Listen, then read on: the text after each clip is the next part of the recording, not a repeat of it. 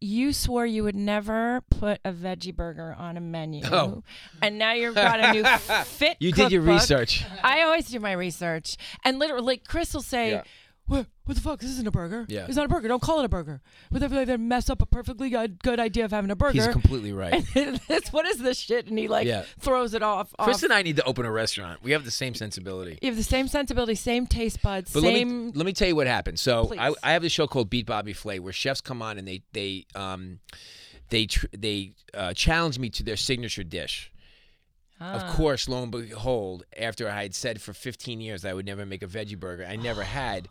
uh, One of the chefs challenged me to a veggie burger. was that kind of mean or was that kind No, of like it was kind of funny. I was like, okay, here we Okay. go. And you know what? And it worked out. It, it, it actually tasted really good. I took three ingredients: chickpeas, red quinoa, and mushrooms. and I and I made a barbecue sauce, and I cooked the mushrooms in barbecue sauce, so you get that sort of smoky, earthy flavor. Plus, mushroom, mushrooms have that has that has that meaty texture. so chickpeas, quinoa, and mushrooms. I put them together. Put some quinoa flour on it.